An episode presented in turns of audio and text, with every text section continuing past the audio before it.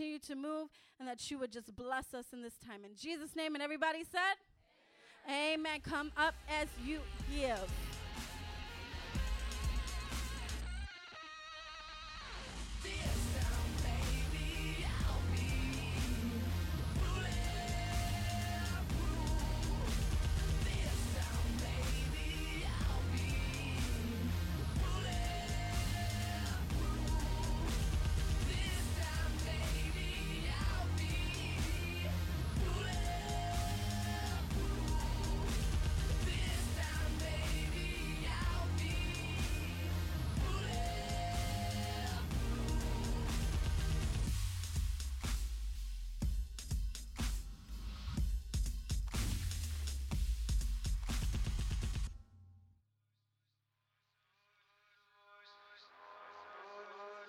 yours.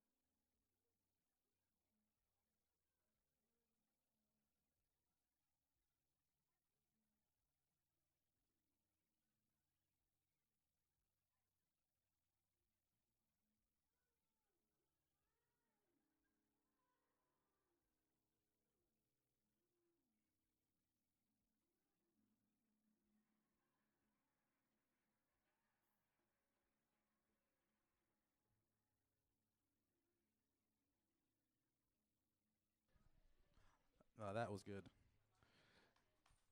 Good times, good times. All right, man, we got some some people in the front row, but can I get some people to get a little bit closer? If you are in the back back row, can you please move into one of these rows in the front? Go ahead, don't be shy, please, please, please, please.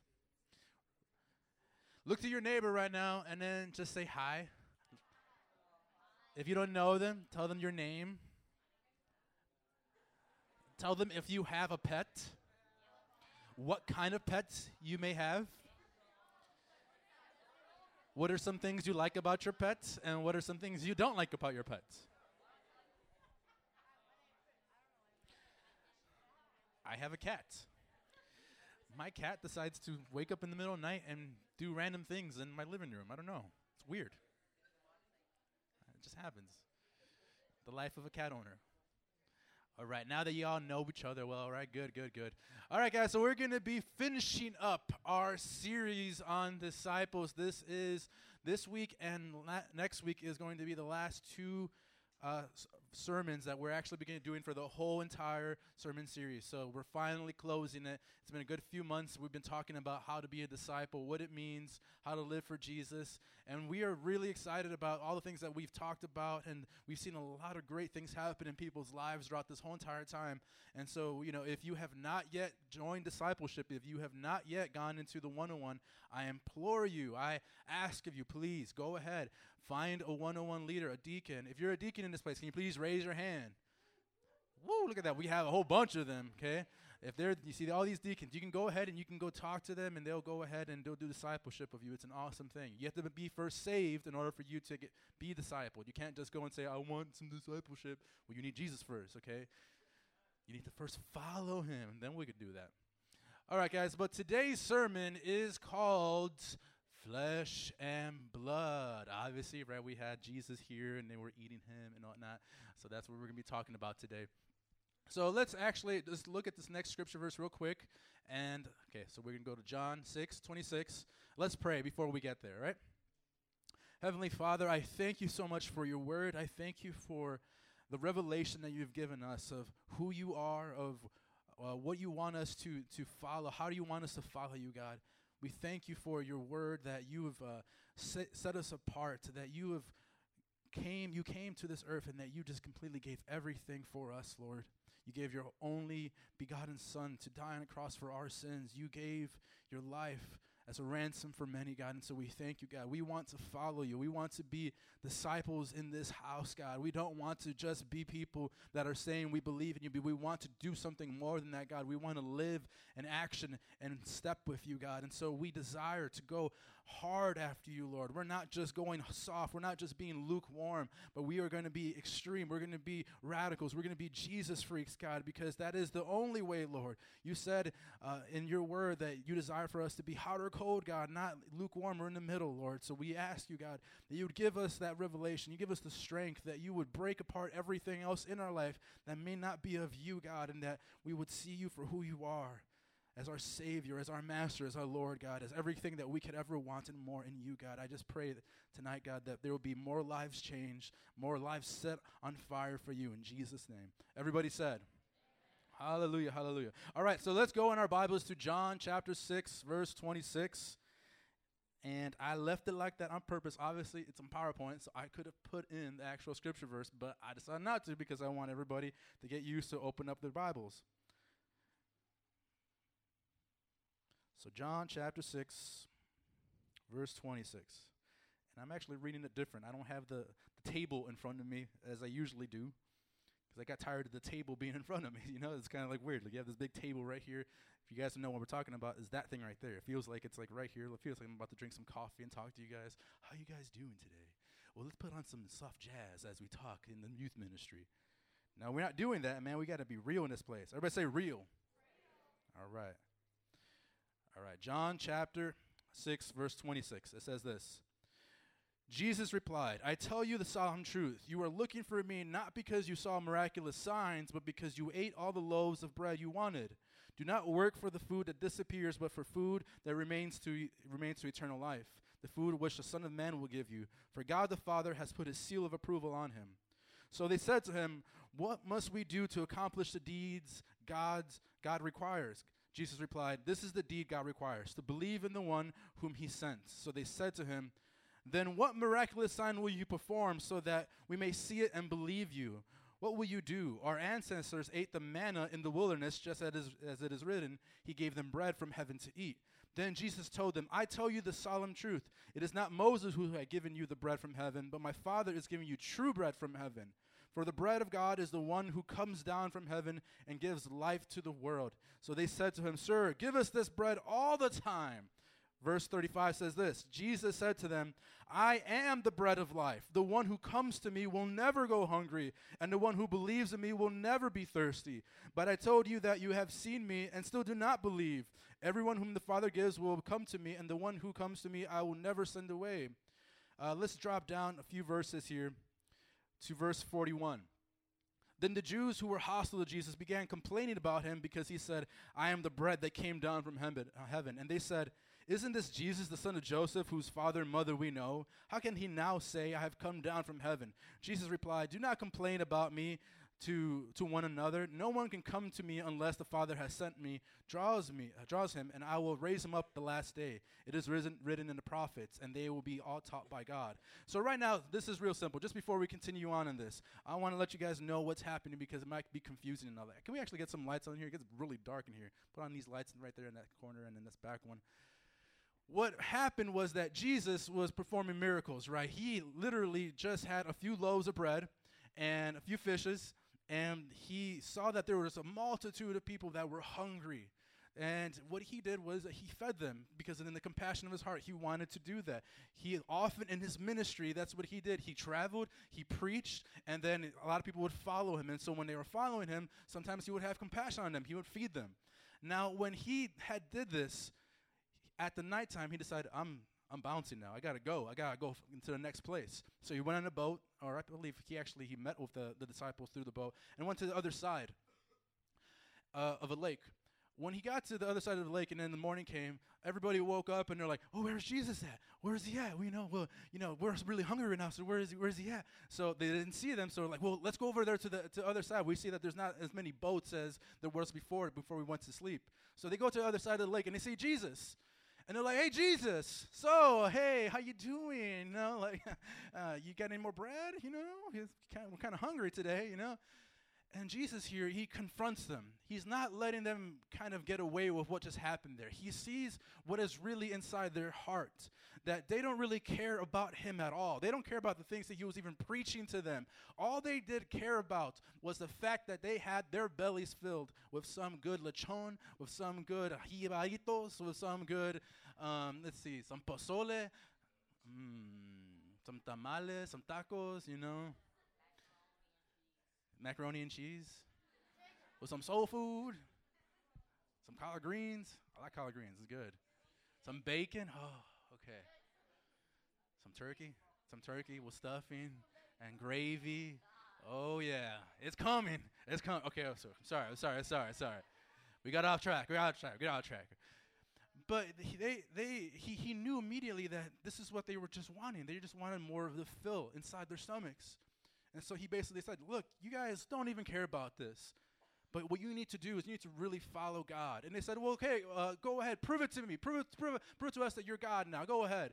And so he doesn't even do that. He says, Guess what? I'm not going to do that for you. I'm not going to go ahead and waste my time, show some miraculous sign for you. I already would have done that, but you wouldn't even believe in the first place.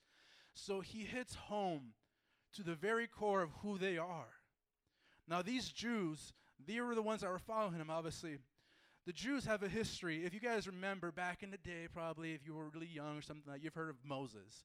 Moses and what he did, he was a baby that was in the river, and then the, the Pharaoh's daughter found him. They're like, oh, look, I got a baby and all that. And so, um, what you call it? So Moses grew up in Pharaoh's household, and eventually he grew up and he got. Um, he, he left that place, he went out, and he came back. He tried to save the Jews, the 10 plagues, and things of that sort.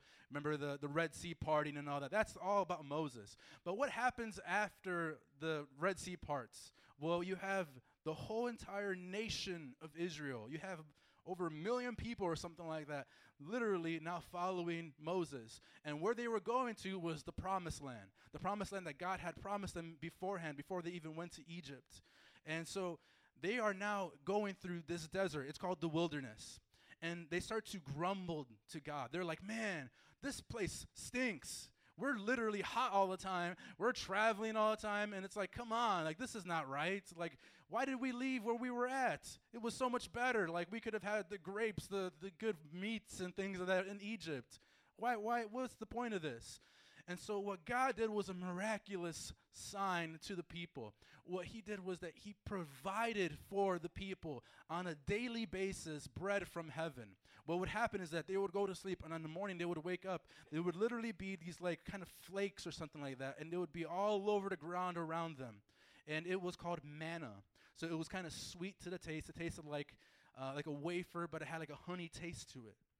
And so, God provided for them every day. They didn't need anything else. God was showing them, I got your back. So this is what Jesus is talking. He's talking to them and he said, "You know what? You guys had that bread, but you know what happened to the people who ate that bread? They died. It wasn't that big of a deal. They just ate bread, they kind of did what they had to do and they moved on." But he says here, "I am the bread of life. Anyone who eats of me will never go hungry." People who eat of me will never have to deal with that kind of thing. They will have true eternal life. So let's continue reading now. Now we have that context there. Let's go to verse 48. I am the bread of life. Your ancestors ate the manna in the wilderness and they died. This is the bread that came comes uh, it comes down from heaven so that a person may eat from it and not die. I am the living bread that comes down from heaven. If anyone eats from this bread, he will live forever. The bread that I will give for the, re- the life of the world is my flesh. Then the Jews who were hostile to Jesus began to argue with one another. How can this man give us his flesh to eat? Jesus said to them, I tell you the solemn truth. Unless you eat the flesh of the Son of Man and drink his blood, you have no life in yourselves. Everybody look at your neighbor and say, His flesh, His blood. Okay, just look at them like that. Just don't even explain it. Just just just say those words to them, okay? Tell you the solemn truth. Unless you eat the flesh of the Son of Man and drink his blood, you have no life in yourselves. The one who eats my flesh and drinks my blood has eternal life, and I will raise him up on the last day. For my flesh is true food, and my blood is true drink. The one who eats my flesh and drinks my blood resides in me, and I in him. Just as the living Father sent me, and I live because of the Father, so the one who consumes me will live because of me. This is the bread that came down from heaven. It is not like the bread your ancestors ate but later died. The one who eats this bread will live forever.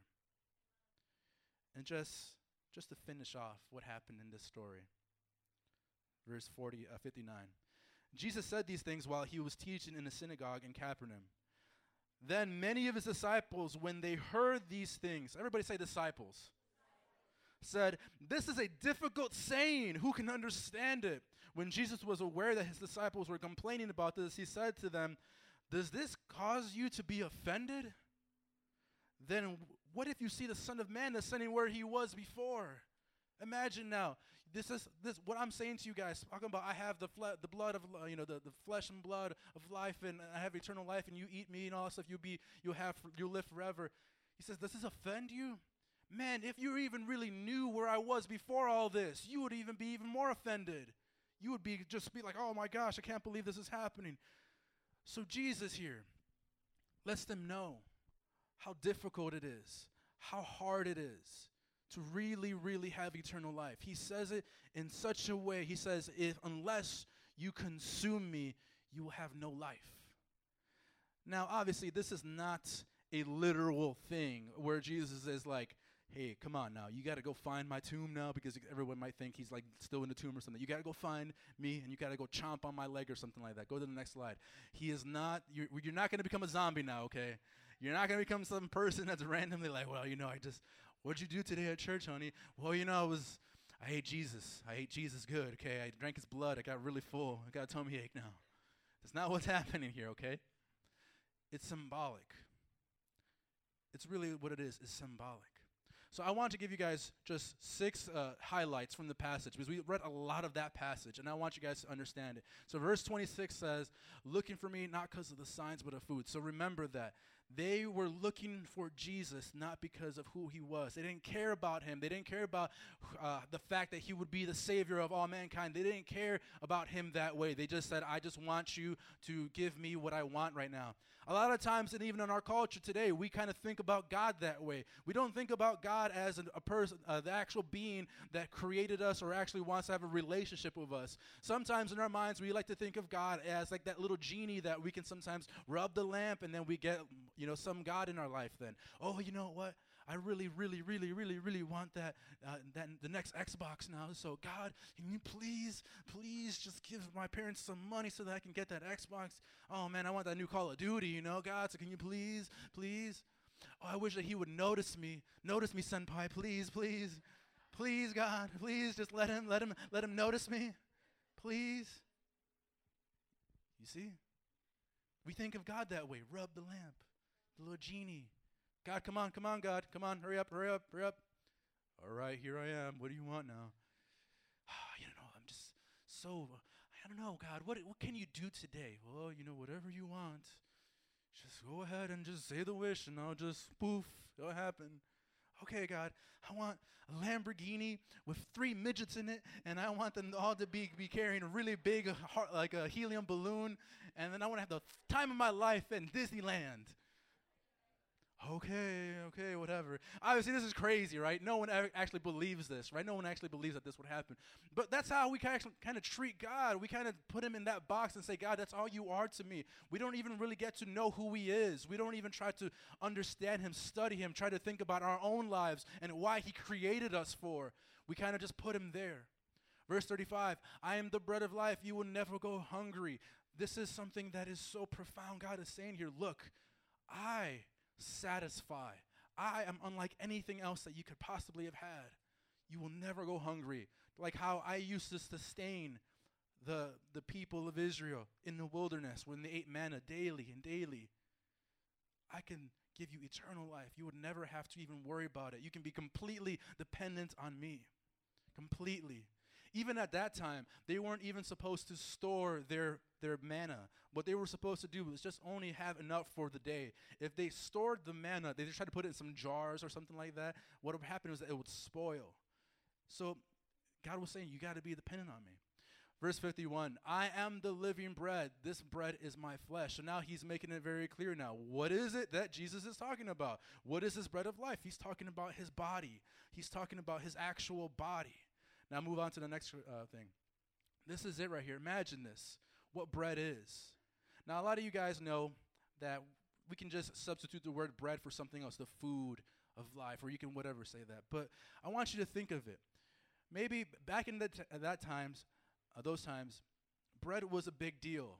They didn't have all the great things. They didn't have McDonald's. You know, you couldn't just go to the nearest McDonald's in Jerusalem and all stuff, right on your donkey and all stuff. All right, I'll get a Big Mac now. I'll get a Big Mac with you know Coke, no ice, please. And then you know they they mess up your order and you're like, why'd you mess up my order for, man? I just said no ice. It's not that hard, okay? No, it wasn't like that. They just made bread. A lot of the times it was like this, and also because they were Jewish, they had unleavened bread, so it was really flat. It wasn't like that a lot. Uh, go to the next thing. But moving on, v- verse 57 says this The one who consumes me lives. So the person who sees Jesus and says, I want to have him, then I will take his flesh, I will do whatever I have to do. The person who is on Jesus saying, I will do whatever I have to do, is to be the one who is living forever, the one who inherits eternal life. Verses 60 to 62 Does this offend you?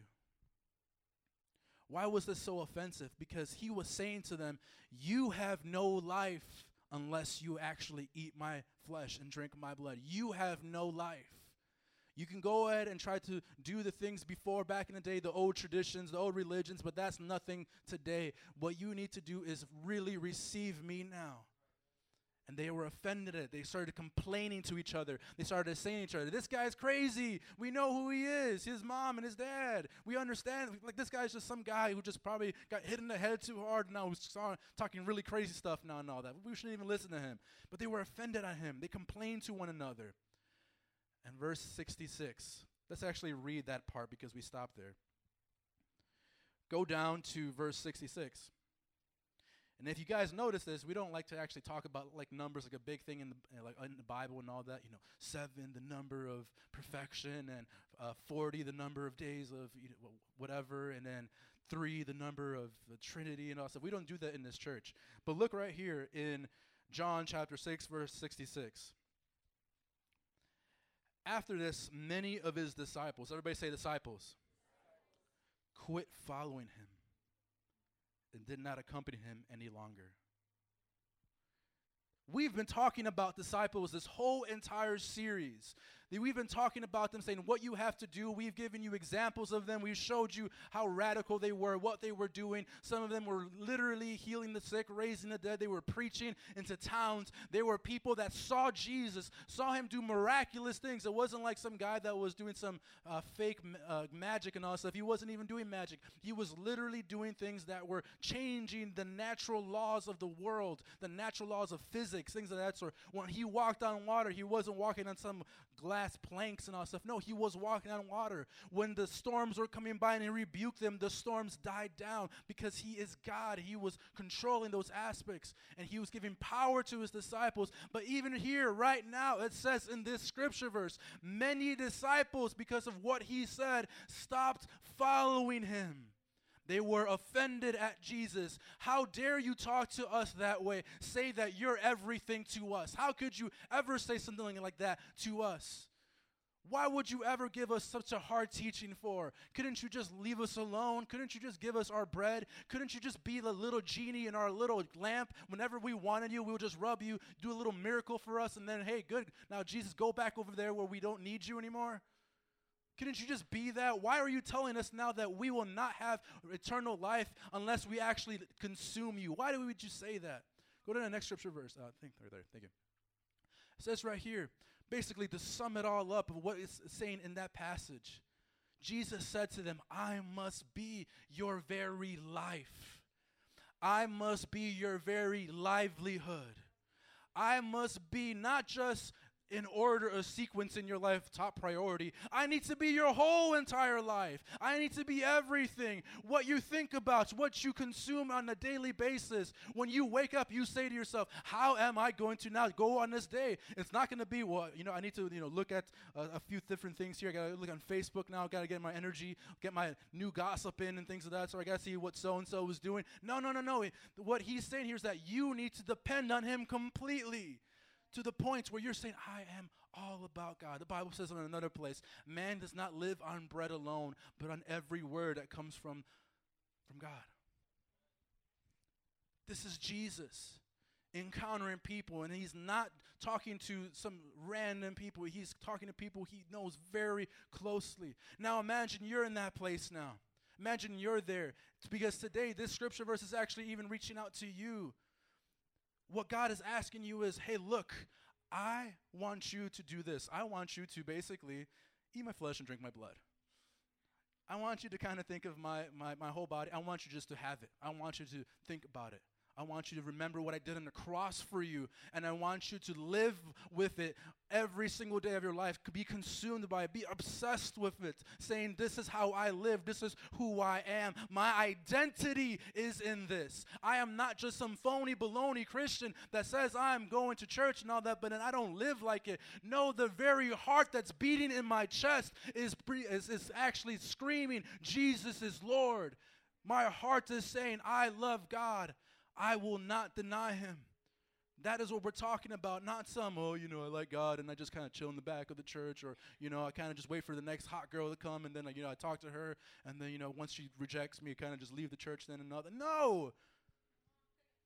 The person who says, I want him, my life, everything that, everything that I could ever account for, want, no, I don't want anymore. I throw it away. I consider myself dead to my old life. I consider it dead. I repent of my sins.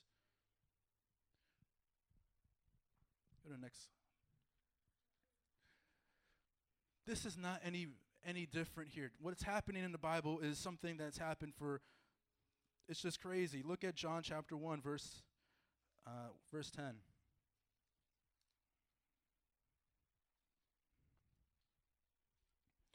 And it says this He was in the world, and the world was created by him, but the world did not recognize him. He came to that to what was his own, but his own people did not receive him. You see, it's so funny when you look at it that way. You see, when Jesus was talking to them saying, I am the bread of life, you need to consume me. He wasn't going, he wasn't being some crazy guy, you know, he's like a little luku, uh, cuckoo in the head and all that. He wasn't like that. He was God. He created everything that you can see. He created the most deepest parts of what you can even consider truth inside of your own textbooks. And He created us. And when He was literally on this earth, they didn't recognize Him as God. As a matter of fact, what they did was that they did not receive him. Go to the next one. They looked at him and said, You offend me. You offend me, God. You offend me, Jesus, because you think that you're so good. You think that you actually are so worth it. You offend me. But literally, what they were doing was saying to the very person who knew them intimately, who knows every little detail about them, they were saying to the one who created them, You offend me my maker. I don't need you. I don't want you. I don't want to consume you. I don't want any part of you. What I want is things that work out for me. What I want is things that will make me feel better about myself, and I don't even have to listen to you and your ways and all that. I don't like you. I don't want anything of you. You see, we go into discipleship. You see, discipleship gets down to the deepest parts of somebody's heart. Discipleship does not stop at when oh we say just hey hey can you just read this lesson? And can you just please do this? And oh you know can we just uh, go over this? We'll just do that. No it goes so deep and down to who you are. To the point where you feel like man I don't know man. That's why why why do I have to am I really dealing with these kinds of things? Is I am really that kind of person in my life? Yes. Discipleship goes down deep. The reason why is because you are in the bottom of it all in your heart of hearts, a person there that needs to be touched, a person that really needs to hear the word of God and really need to hear what God is saying. And even though you might have been through the 101 for the last two uh, two cycles or something like that, or you thinking, hey man, I got really on fire and I'm really excited and I really like to preach and all that, and I'm really excited, yeah, you know. Even then, this still can offend you even then, hearing that Jesus says, you know what, I, I, thank you so much for saying that you want me. But, you know, uh, in terms of priority and all stuff, just clear the whole table. Just clear the whole table. Just throw it away. Just say, I don't, I'm not going to try to now organize my life now around you and all stuff. No, just clear the whole table. That's it. Just do it. Another example you're driving and you think, hey, I'm in control of my life now and all that, right? Well, this example, we all kind of say this in this church, is that what you do if you have Jesus in your life is that you stop driving, you pull over, you put it in park, you get out, you tie yourself up, and then you go in the trunk, and Jesus comes and he drives you everywhere that he wants you to go. You're like, that's crazy. That's radical. That's the only way. That's the only way. God says, I want all of you, or I don't want any of you then. If you really want to be discipled, if you really want to be my disciples, then you are going to understand that I want you to consume me. I want you to be obsessed with me. I want you to live, breathe, think, uh, act in every single way about me. That's all it is. Sometimes, you know, when people come to church and they're like, Do you talk about anything else but Jesus? Not really. you know, it's all about Jesus in my life. He's kind of everything in my, my heart and my mind, you know oh, you guys, you're always talking about him. It's just always this. Can we just not talk about it? Can we just talk about something else? No, I'm sorry. If it offends you, then obviously you don't understand. Go to the next scripture verse. But, everybody say, but. But. Bottom. Can I have uh, Stephanie come to the guitar? It says here in John chapter 6, verse 67, after that crazy scripture verse where many of his disciples quit following him and did not accompany him any longer, it says in verse 67. So Jesus said to the twelve, You don't want to go away too, do you? Simon Peter answered him, Lord, to whom would we go? You have the words of eternal life. We have come to believe and to know that you are the Holy One of God. So Jesus looks at the people that were just with him from the beginning. And at that moment, he's ready to lose it all. He's ready to start over now with another group of disciples. And he looks at them. Remember, this is Jesus. He was fully man as well. His heart was probably broken at that moment. Everyone was leaving him, forsaking him, saying, I'm whatever, man, you're too much. He looks, he, says, What about you guys? Are you going to leave too? But these guys were different. They were not no phony, baloney Christians that said, I'm just going to, you know, come and do whatever. I'm just going to follow Jesus because I want to get filled. I just want Jesus for my own personal gain. No said, You have the words of eternal life. Where else would we go? We have come to believe, be convinced of, convicted deeply down to the very parts of who we are.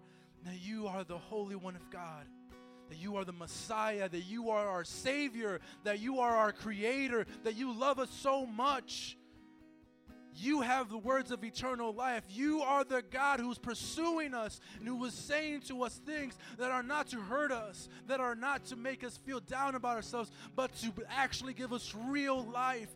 Where else would we go? We wouldn't go anywhere else. You can go ahead and offer me a billion dollars, be an apprentice to Donald Trump. I don't care. Go ahead and offer it to me. I wouldn't go there. I wouldn't go anywhere else. You have eternal life. You have more to me than anything else this world has to offer. You see, real disciples know who Jesus is. Real disciples will go ahead and fall in love with him and say, God, you are so good. When real disciples, when real people are actually hearing what Jesus did for them, they don't just say, Oh, I'm gonna you know, come up here on an altar call, give some half-hearted prayer, and then go home and not even care about what I actually prayed about. No, real people, when they hear about the God who saved them, the God who's speaking eternal words over their life, what do they do? They break inside their very core. they break down in their very core and say, God, who am I that I would ever even be worthy of forgiveness? Who would I be that you could love me so much? That you would send your only son for me, that you would do that for me? God, why? See, the thing is, is that even if you've been through the one, oh one to two, oh one, even if you're a deacon or an elder, this still hits home of this God who is saying, Will you consume me? Will I can I be your everything? Or can, can I be that? Or can I or are you gonna kind of reserve some away? Can you actually say to to, to your people around you that I am living off of Jesus. I am actually consuming Him on a daily basis where there's nothing else in my life. I don't go and I try to find it from some other fake religion. I don't try to find it from, the, from Islam. I don't go and try to find it from atheism. I don't go and try to find it from anybody else who tries to convince me otherwise. Are you consuming on a daily basis? Or is now the other things in the world, are they starting to allure you, saying, hey, look, Jesus isn't so sweet. Jesus isn't so good. You lose everything for him. Why? What's the point of that? It's not worth it. It's not worth losing your whole entire self just so that you can be right. Forget that. Have so much more and then be just a little wrong. It's not that bad. As a disciple, it's okay. You can follow everything that you, you can, you're supposed to do, but just have a little bit of sin inside your life. It's not that bad. Just a little bit of pride. It's not that bad. You see, the Bible says it very clearly. Go to the next slide. Psalm chapter 119, verse 9. And everybody can please stand up. I'll just read these out loud. Psalm chapter 19, 119 is actually the longest chapter in the Bible. And we're not going to read the whole thing because it'll take a long time, obviously. But inside this scripture verse, you're going to see a person who really understands what it means to live for God.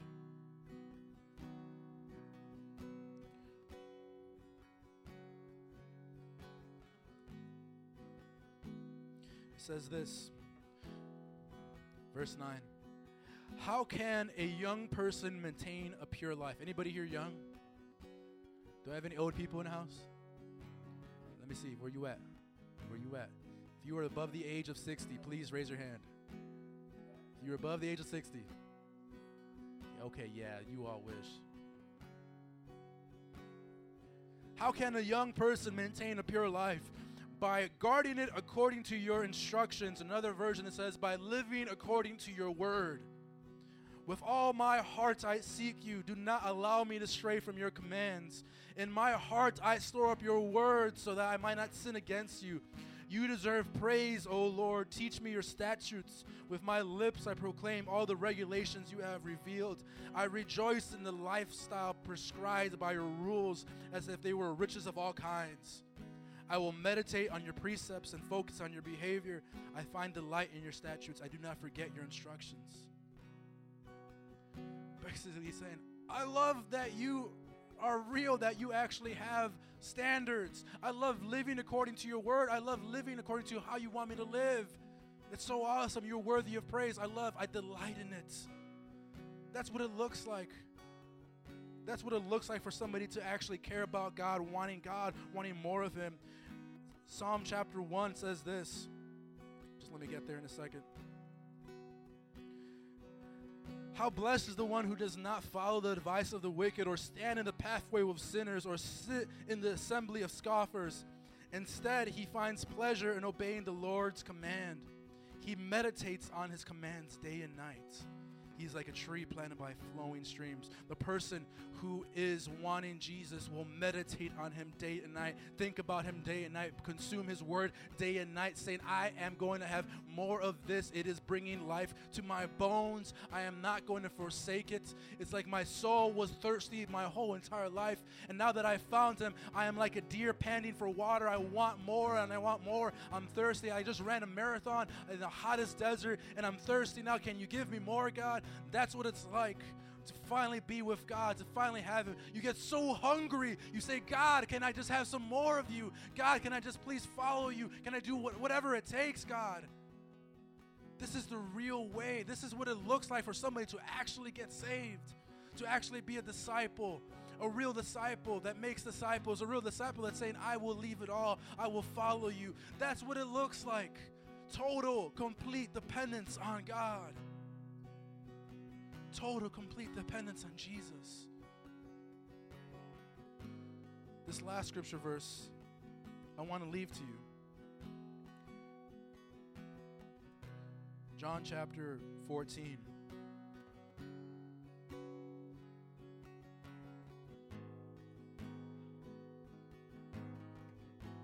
Verse 6. And as we say this, I actually want everybody to close, uh, to, to bow their heads, close their eyes. I want the leaders to come up to the front just to get prepared. And I want you right now tonight to hear this this word.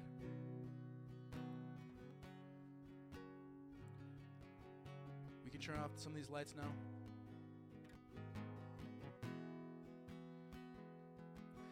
When his disciples were with Jesus, they followed him, but some of them even didn't even know all the things that Jesus was talking about. They still didn't grasp everything. And they said, Can we go where you're going? Can we go to heaven? And he said, You know, you, you have me. It's okay. You're, you're good. But they didn't so understand it. So here in John chapter 14,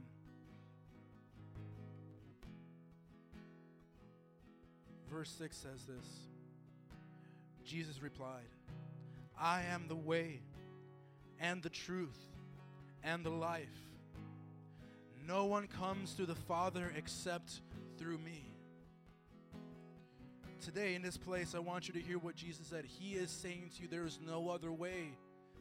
There's no other way to live for God. There's no other way to go for Him. There's no other way. You can't go ahead and say, Well, I'll make up my own religion. You can't do that. You say, Well, I'm going to go ahead and kind of fight the truth that's beating on my heart right now. You can't do that. What the Bible is saying, He is saying it to you today. He's saying, I am the way. I am the truth. I am the life. If you want to come to if you want to come to the Father, if you want to come to me, you have to follow me now. You have to consume me now. You have to listen to all I just said and you have to go hard after me with every piece of your body, with every fiber of your being, with every little ounce of your essence of your soul and your spirit, with every little bit of strength that you have, you have to go after me and follow me 100%. I am the way, the only way. I am the truth, the only truth, and I am the life, the only life.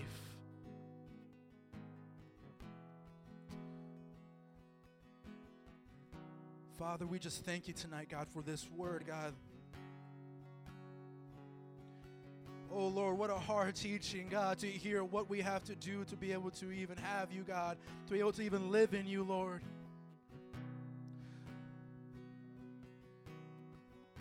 Just right now in your own words, just start praying to God before we finish off and we do the altar call, before we even do that. If your heart right now is beating after this, if you're saying, man, I don't want to live this way, I, I, I want to go hard after God, I'm going to do it. Start praying to God right now. If you're a disciple in this house and you haven't been giving God your everything, I want you right now to repent to God. And I want you to say, I've not been following the way that I should have been following. I have been trying to put my own things in front of you, try to do my own way. And God, I'm laying it down now.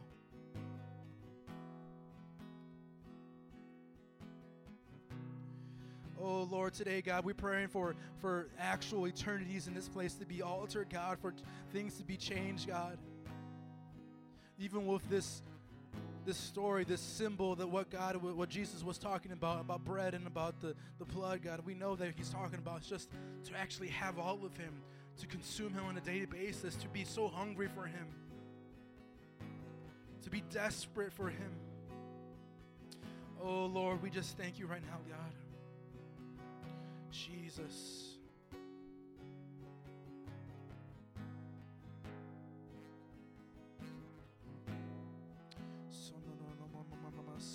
Just a few more moments, just by ourselves right now. Just a few more moments, just waiting for God to move. Let's not be in a hurry tonight. Let's just listen to what God is saying to us. Let Him push. Let Him just go ahead and reveal. Let Him shine His light inside of us, whatever it is. I don't care uh, how long we have to go. I'm just saying right now, this is important. We need to hear what God is saying to us. Let Him reveal the aspects of our life that we're not giving up for Him. Let us re- let it, let us uh, listen to what He's saying, His voice, and how He's leading us, and what to do. Jesus.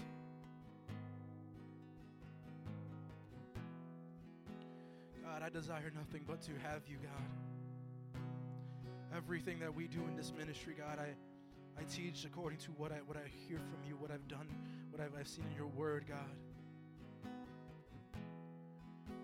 Oh God, we we ask for nothing else, God, but for the thousands of youth in this city that are dying without Jesus, God. God, we ask for the people in this very room tonight, God, who don't even want to hear you, God. We're praying for them, God. We are standing on behalf, God, saying, Would you please move in their lives? Would your Holy Spirit be so sharp, so deep? Your, your word, God, would travel to the deepest part of who they are, even where all the hurts and all the shields that have been buried along their own lives, God, that it would pierce through the deepest part of who they are, God, and you would reveal your light to to the very parts, the deepest inner parts of who they are.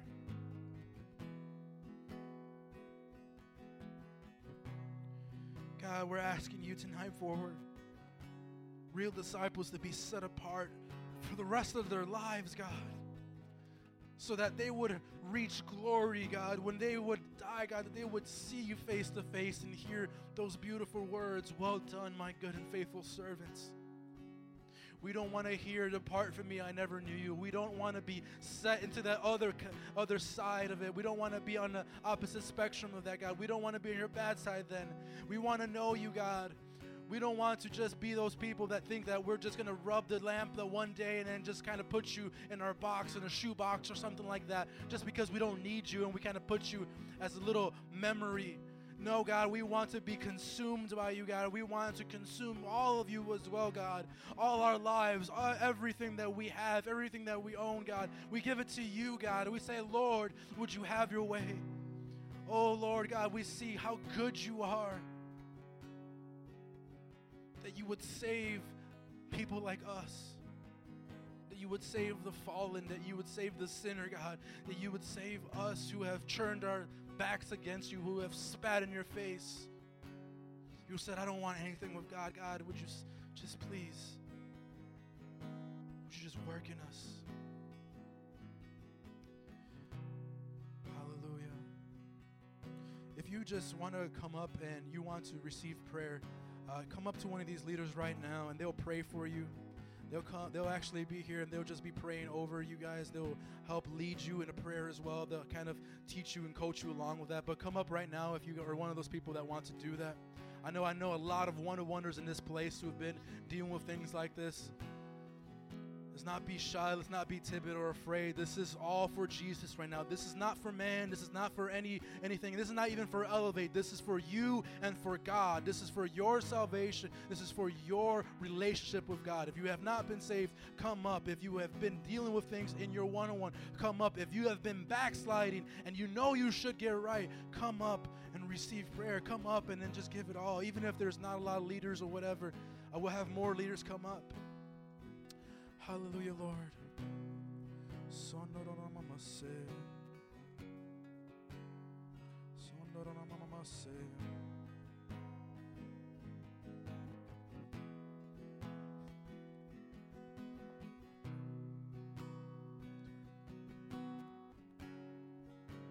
Hallelujah, Lord.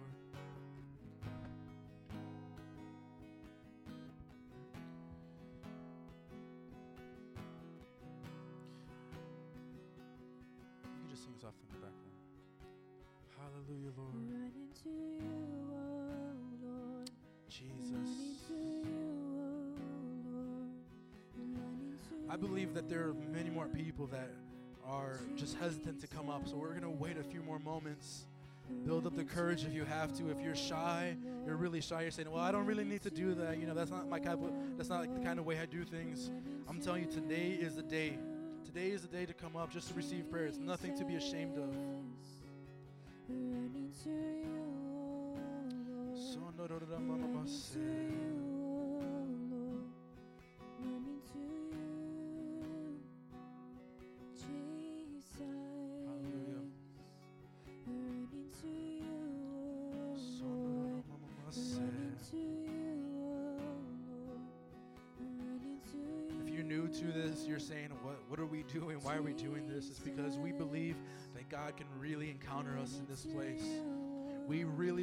That God, uh, that He um, had a specific word to share with everybody. And we really believe that He's asking us to respond to Him. No matter how hurt you have been, no matter how much you've been hurt by other churches or other people, other other leaders in your life, you've been let down by adults. It does not matter right now. We're talking about God. God says He'll never leave you nor forsake you. He'll never do that. When you ask for all of God, He's not going to just give you a little bit of Himself, He's going to give you everything.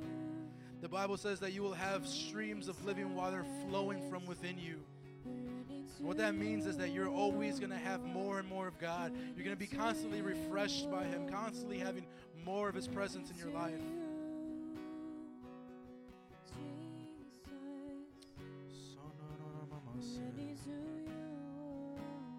Get Lawrence to the drums.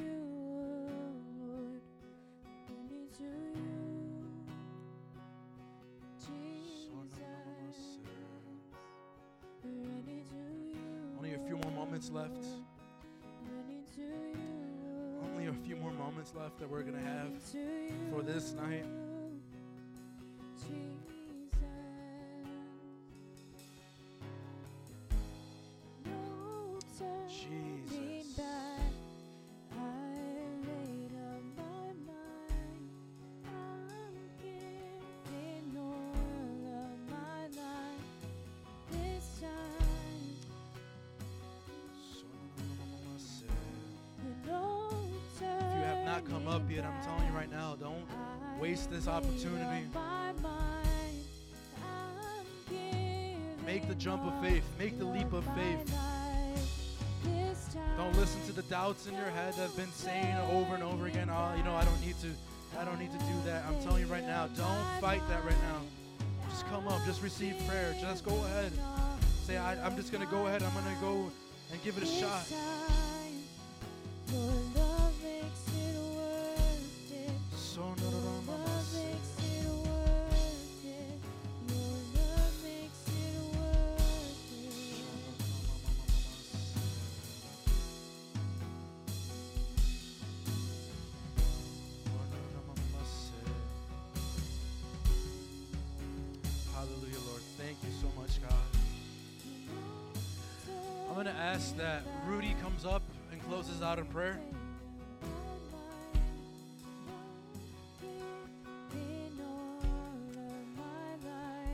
There's still time to come up and to receive prayer. If you have not, then we're just going to pray uh, just for this, us to be safe throughout this week. We're going to dismiss right now. So go ahead, Rudy, man. Just closing out in prayer. Praise you, Holy God. Hallelujah, Jesus. We thank you for being in this place, God, and touching hearts, God, and you're doing a work in us, God. Your power and your love is here, God, and we thank you that you showed up, God, and you're touching hearts, that you're changing lives at these altars, oh God. And I pray that we would stick with it, God. We would stick to you, that we would always keep our eyes focused on you, oh Lord. And I pray that we wouldn't just take it lightly what you did for us, God, and what you're calling us to do, God, to be disciples, God, that we would do it diligently, God. That we would selflessly follow you, God, in the name of Jesus. God, I pray that you would be with us, that you would constantly remind us of your goodness, God, that we would never, we would never ignore you, God. And this next week, God, I pray that your, the challenges would turn into testimonies, God, and I pray that your presence would always be with us. And it's in the name of Jesus we pray. And everybody with me said amen. Amen. Come on, give, give Lord a hand clap of praise. Hallelujah, Jesus. Awesome. You guys are dismissed. If you want to, you can go in the back now. Otherwise, if you want to receive prayer, we'll still have some more leaders up here to continue to pray. Love you guys.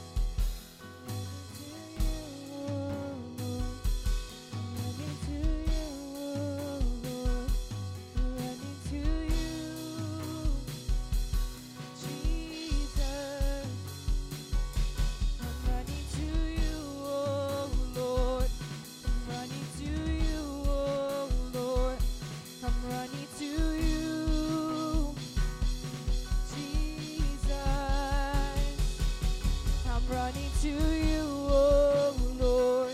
I'm running to you.